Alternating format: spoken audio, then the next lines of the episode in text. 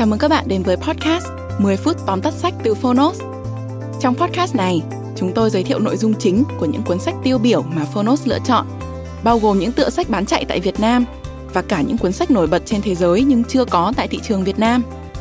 10 phút tóm tắt sách không chỉ là nguồn tham khảo hữu ích trước khi chúng ta quyết định mua một cuốn sách, mà còn là nơi tổng hợp kiến thức một cách đơn giản, gọn gàng, phù hợp với quỹ thời gian của người bận rộn. Podcast 10 phút tóm tắt sách được phát sóng đều đặn hàng tuần vào thứ tư và thứ sáu. Mời các bạn đón nghe. Và nếu yêu thích nội dung này, hãy tải ứng dụng sách nói có bản quyền và âm thanh số Phonos để khám phá thêm hàng ngàn nội dung số hấp dẫn khác như sách nói, ebook, thiền, chuyện ngủ, nhạc chủ đề.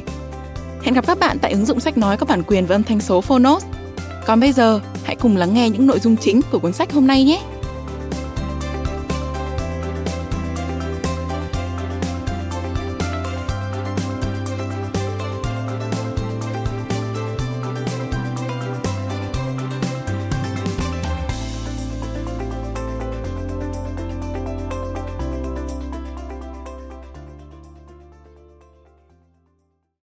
Bạn đang nghe từ Phonos.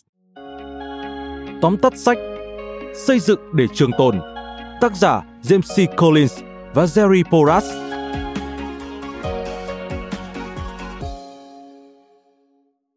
Được xuất bản vào năm 1994 bởi James C. Collins, thường được biết đến với tên gọi là Jim Collins và Jerry Porras. Xây dựng để trường tồn là kết quả của công trình 6 năm nghiên cứu và từ lâu đã được xem là một tác phẩm kinh điển thời hiện đại. Tác phẩm đã được dịch sang hơn 25 thứ tiếng. Collins và Boras đã thực hiện một cuộc khảo sát với hàng trăm CEO của các tập đoàn hàng đầu thế giới lúc bấy giờ để tổng hợp lại một danh sách gồm 18 công ty có tầm nhìn. Hai tác giả đã tỉ mỉ phân tích, nghiên cứu và so sánh những cánh chim đầu đàn này với các công ty được xem là không có hoài bão lớn. Collins và Porras muốn tìm hiểu điều gì đã giúp những công ty hàng đầu này thành công trong nhiều thập kỷ, thậm chí trong cả một thế kỷ. Mời bạn cùng Fornot điểm qua ba nội dung chính trong cuốn sách Xây dựng để trường tồn. Nội dung thứ nhất, để khởi nghiệp, không cần phải có một ý tưởng tuyệt vời.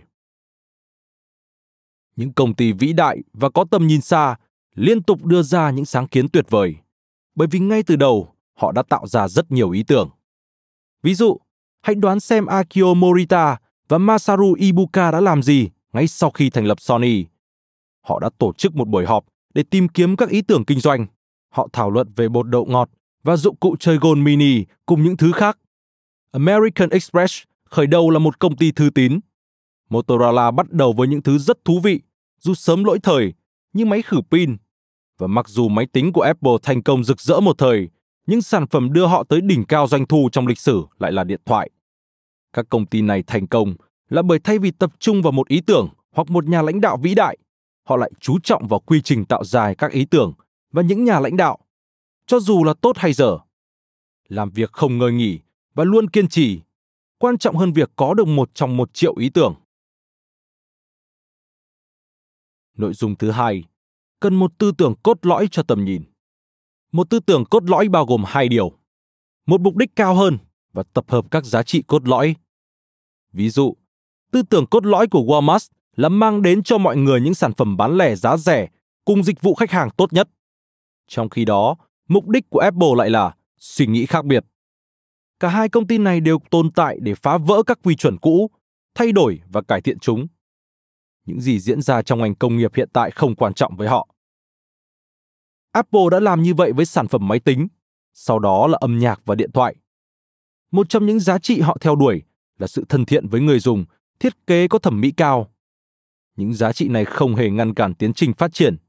Apple không ngừng thử nghiệm, bởi nếu dừng lại, họ có thể đã không chuyển từ máy tính sang máy nghe nhạc. Tuy nhiên, tạo ra sự khác biệt và bảo đảm tính thẩm mỹ của thiết kế đã trở thành nguyên tắc chung mà Apple luôn quán triệt tư tưởng cốt lõi của công ty được truyền tải thông qua các nhân viên và sản phẩm. Việc tư tưởng cốt lõi là gì không quan trọng bằng sự tồn tại của nó. Nếu không có mục đích và nguyên tắc hướng tới, thì chúng ta sẽ không bao giờ tạo ra được một tầm nhìn xa, thu hút được những người giỏi tham gia cùng nhau xây dựng. Quan trọng hơn cả ý tưởng, chúng ta cần mục đích và một tập hợp giá trị. Nội dung thứ ba gia nhập các công ty hàng đầu giống như tham gia vào giáo phái, hoặc là tín đồ, hoặc là kẻ ngoại đạo. Vì tư tưởng cốt lõi không dành chỗ cho sự thỏa hiệp, các công ty hàng đầu chỉ dung nạp những nhân viên giỏi nhất với cùng hệ tư tưởng.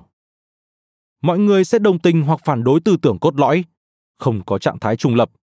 Và đó chính là lý do giải thích tại sao các nhân viên mới gia nhập công ty hoặc sẽ phát triển rất nhanh hoặc rời bỏ rất sớm.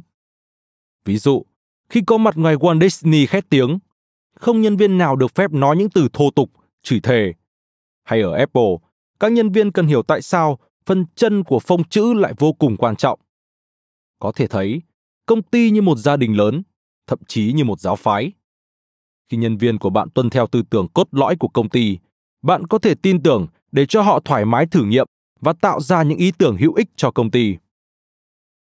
Bạn vừa nghe những nội dung chính trong cuốn sách Xây dựng để trường tồn. Đó là bài học về sự nỗ lực phi thường, được minh họa bằng vô số ví dụ thực tiễn. Cuốn sách đã soi chiếu tinh thần khởi nghiệp bằng một thứ ánh sáng mới mẻ cho thấy bí quyết thành công trong kinh doanh nằm ở yếu tố con người và tư duy, chứ không chỉ đơn thuần là sản phẩm. Cảm ơn bạn đã lắng nghe tóm tắt sách trên ứng dụng Phonos. Hãy thường xuyên truy cập vào Phonos để đón nghe những nội dung âm thanh độc quyền được cập nhật liên tục bạn nhé.